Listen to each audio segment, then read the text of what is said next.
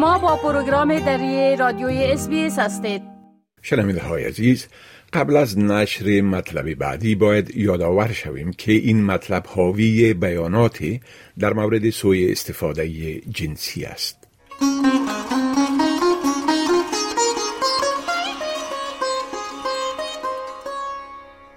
پخش زنده آزار جنسی اطفال در فیلیپین در طول همه‌گیری ویروس کرونا از طریق وسایل اینترنتی افزایش یافت و استرالیایی ها از جمع بدترین مجرمان محرک این عمل بودند. گسترش پخش زنده آزار جنسی کودکان منجر به درخواست های فوری از شرکت های تکنولوژی شده تا به منظور جلوگیری از این جرم پلتفرم هایشان را به صورت بهتر تنظیم کنند. در یکی از نواحی مانیلا پایتخت فیلیپین مولون هنوز از وقایع وحشتناک دوران طفولیت خود رنج می‌برد. مالون که نام واقعی او نیست فقط هشت ساله بود که او و خواهرش توسط کاکایشان مورد آزار جنسی قرار گرفتند. این عمل به درخواست مردان از خارج از کشور که برای تماشای زنده آن از طریق اینترنت پول می پرداختند انجام می شد. It all started when I was eight or nine years old. My uncle asked me to run errands for him. I went to his house. He asked me to take off my clothes. I wasn't aware that there were cameras and computers set up.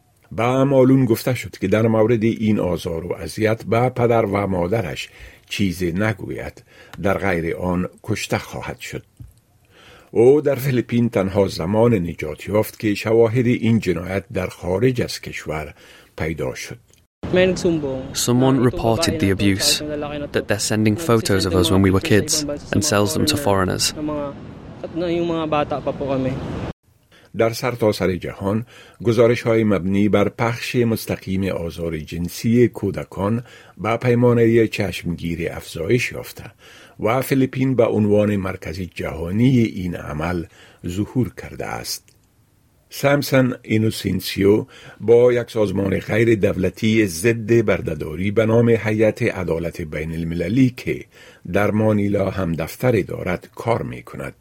او می‌گوید که مجرم در یک کشور مثل استرالیا، امریکا یا یک کشور اروپایی به شخص در فیلیپین که به اطفال دسترسی دارد پول می دهد تا بعد رفتاری جنسی زنده با اطفال را به آنها فراهم کند.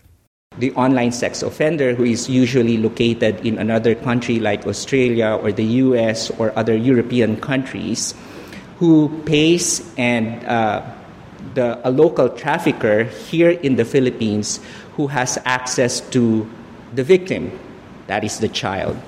اینترنت به طور گسترده در فیلیپین قابل دسترسی است. این کشور سیستم های خوب انتقال پول به سطح بین المللی دارد و اکثر مردمش می توانند به زبان انگلیسی صحبت کنند. طبق گزارش هیئت بین المللی عدالت استرالیا در جمع کشورهایی که مردم در آنها محصولات آزار جنسی آنلاین را خریداری می کنند در مقام سوم قرار دارد. در تقریبا یک مورد از هر پنج مورد آزار جنسی گزارش شده در فیلیپین یک مجرم از استرالیا که در زون زمانی مشابه فیلیپین هم قرار دارد شامل بوده است. دیزی بکنسال مامور پلیس فدرالی استرالیا مستقر در مانیلا می گوید که وقت مجرم در استرالیا دستگیر می شود از روی تصاویری که از وسایل او به دست می آید در دستگیری مجرمین تسهیل کننده در فیلیپین استفاده می شود.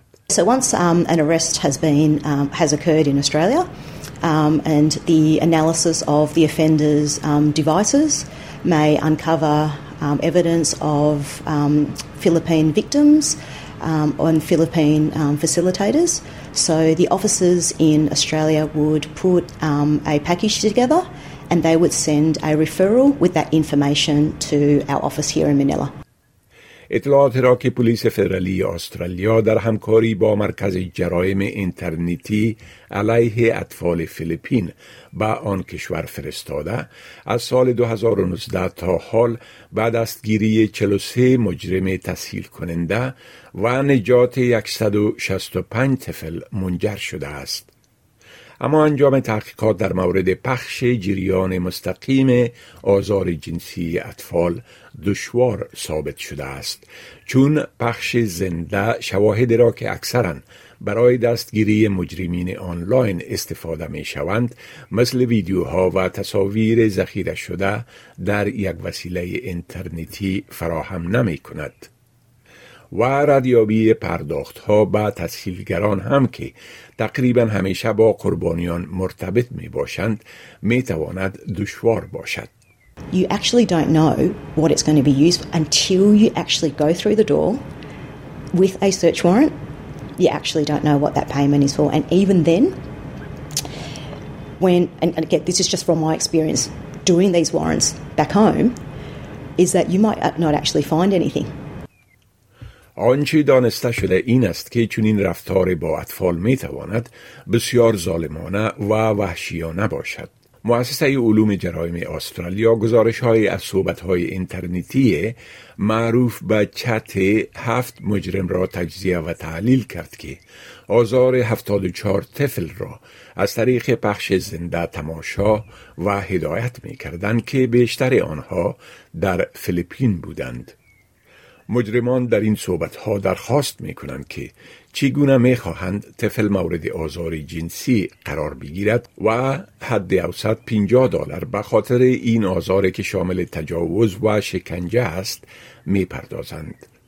شاید مهمتر از همه این موضوع باشد که هیچ یک از اینها در به اصطلاح وبسایت تاریک یا سری اتفاق نمی افتد بلکه مجرمان از برنامه های چت ویدیویی روزمره مانند سکایپ و مسنجر فیسبوک استفاده می کنند. جولی اینمن گرانت کمیشنر امنیت الکترونیک استرالیا می گوید که شرکت ها باید بر ایجاد تکنولوژی سرمایه گذاری کنند تا مواد استثمار اطفال را در پلتفرم هایشان بهتر شناسایی کنند و قربانیان را از یک عمر ضربه روحی نجات دهند. I, I, would describe the kind of uh, transparency we see from the platforms today as selective transparency. This will require much more radical transparency where we can really assess what technologies are being used to detect child sexual abuse material and on which platforms, um, the extent to which they're um, applying and enforcing their own policies con- consistently.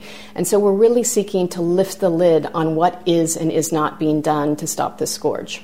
اگر به اطلاعات یا کمک در رابطه با سوء استفاده جنسی نیاز دارید می توانید با نهاد Bravehearts با شماره 1800 272 831 یا Blue Knot با شماره 1300 657 380 زنگ بزنید. گزارش را که شنیدید با کمک ایرن فرناندز از اس نیوز در فیلیپین تهیه شده بود. می خواهید این گونه گزارش ها را بیشتر بشنوید؟ با این گزارشات از طریق Apple Podcast، Google Podcast، Spotify و یا هر جایی که پادکاستتان را می گیرید گوش دهید.